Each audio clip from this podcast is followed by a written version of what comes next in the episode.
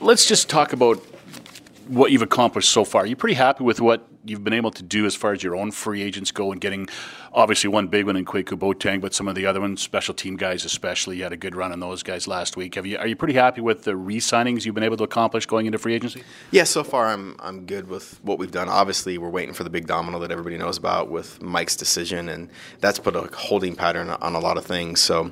Um, happy we have those guys back. Obviously, a lot of work to be done, and you know our sleeves are still rolled up, and we're still actively talking to a lot of guys on our team, and also budgeting and planning. If other guys from other teams potentially hit the market, you have to have a plan for all the above you mentioned Mike, Mike, and the other quarterbacks who are free agents. Those seem to be the linchpins, and, and everybody's just waiting for that to fall into place first. How difficult is it for you and other general managers who are in the same position trying to, to budget for bringing their guy back or going out and getting another guy at that position? Very challenging because you're you're working on a hypothetical instead of a concrete. So as I've mentioned before, you have right now what I'm doing is there's multiple salary caps with multiple versions of who a potential quarterback can be. So that makes it truth be told, that's why you haven't seen a ton of re-signings here just yet because I just don't know for certain what, what our cap is going to be and what our budget is at that quarterback position. So it makes it challenging. And the truth is, is that it's not just me going through this. I mean, you know, places that don't have their guy back officially just yet.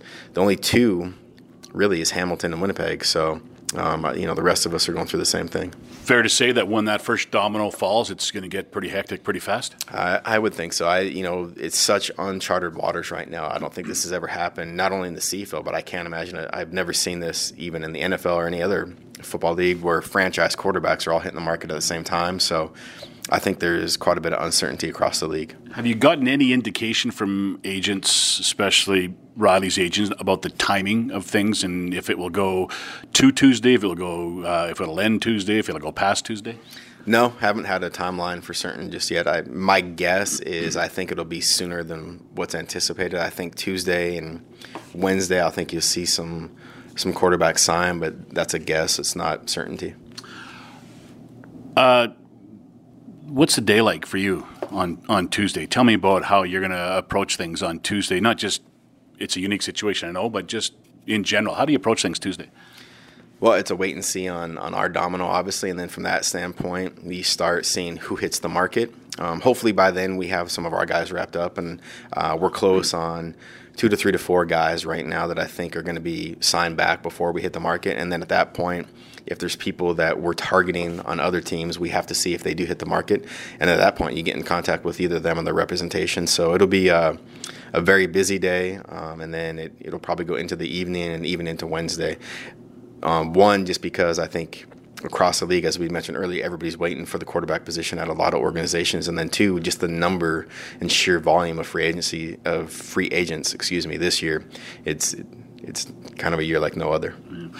Fair to assume that if uh, you do sign Mike Reilly, you'll be less active in free agency, and if you don't, you might be a little bit more active. Yeah, very fair. Um, I think if if Mike is here, then um, you know I I'll just say it that it's very obvious less money to go around. If Mike isn't here, then um, we're probably going to be very active targeting some, our own guys and also potentially players from other teams if they do hit the market. And you're still talking with Mike? Yeah. Yes, still it's still in contact with uh, his representation.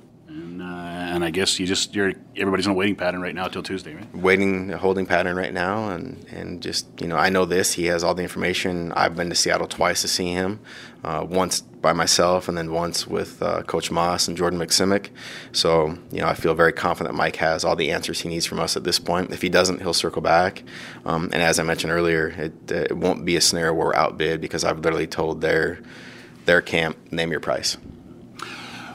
I imagine you've gone over the list of free agents, and is this like, uh, for lack of a better phrase, like a fantasy draft kind of? You just kind of rank your guys. You know where you need help, and you kind of rank the guys that are available, and say, okay, that's the guy I'm going to call first. That's the guy I'm going to call second. Yeah, I think every team approaches it a little bit different. I, I stack the board similar to how we do the draft is we go position by position and then we stack every guy and then we slot our own guys in there as well so we stack them and say how do we compare um, when you're evaluating professional football players to other pros, you go, is he better than, equal, or less? Whereas in college drafts, you're looking at the potential of a player. So this one's a little easier because you just evaluate him. You say, do we have better, or are other guys better than what we have? And then you go from there. So we stack by value and overall grade at each position.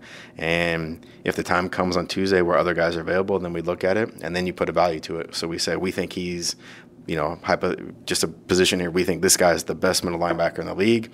This is what I think the value is. If they're available, you make the phone call and say, hey, we have an interest in so and so, and this is what we think he's worth. And then the negotiation begins.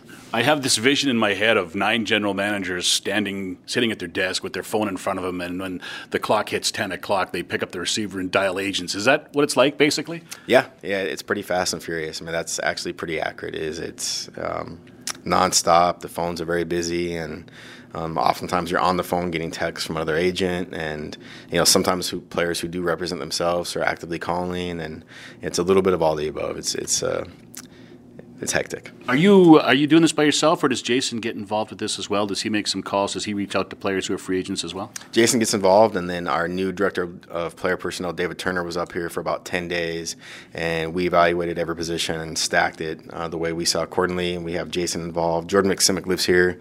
Um, he's involved. I call position coaches, and they evaluate each position, and they send us their stack rankings, and then I reach out to them if there's close. Then I call and just say, hey we know our guy. You know, what did you see on film on, on another team's player, and, and how would you stack them? Where do they fit? The the unique thing this year is we have a new defense coordinator, so new schemes and and players are going to fit in a little differently. So that adds to it a little bit.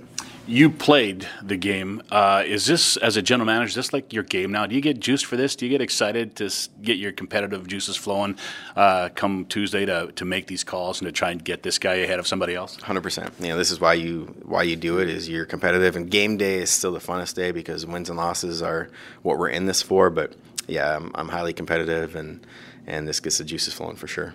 Brock, thanks for this. Appreciate it. Uh, good luck to you over the weekend and on Tuesday. Appreciate it. Thanks for your time. Canada may be known for its landscapes and friendly people, but beneath the surface lies a darker side of crime, history, and the paranormal. Since 2017, the award winning Dark Poutine podcast has explored the shadowy corners of the Great White North and beyond, delivering chilling tales from a uniquely Canadian perspective. Hosted by Mike Brown and Matthew Stockton with over 300 episodes and fresh releases every Monday, Dark Poutine is your weekly ticket to the creepier side of Canada. Listen to Dark Poutine on Apple, Spotify, Amazon Music, or wherever you get your podcasts.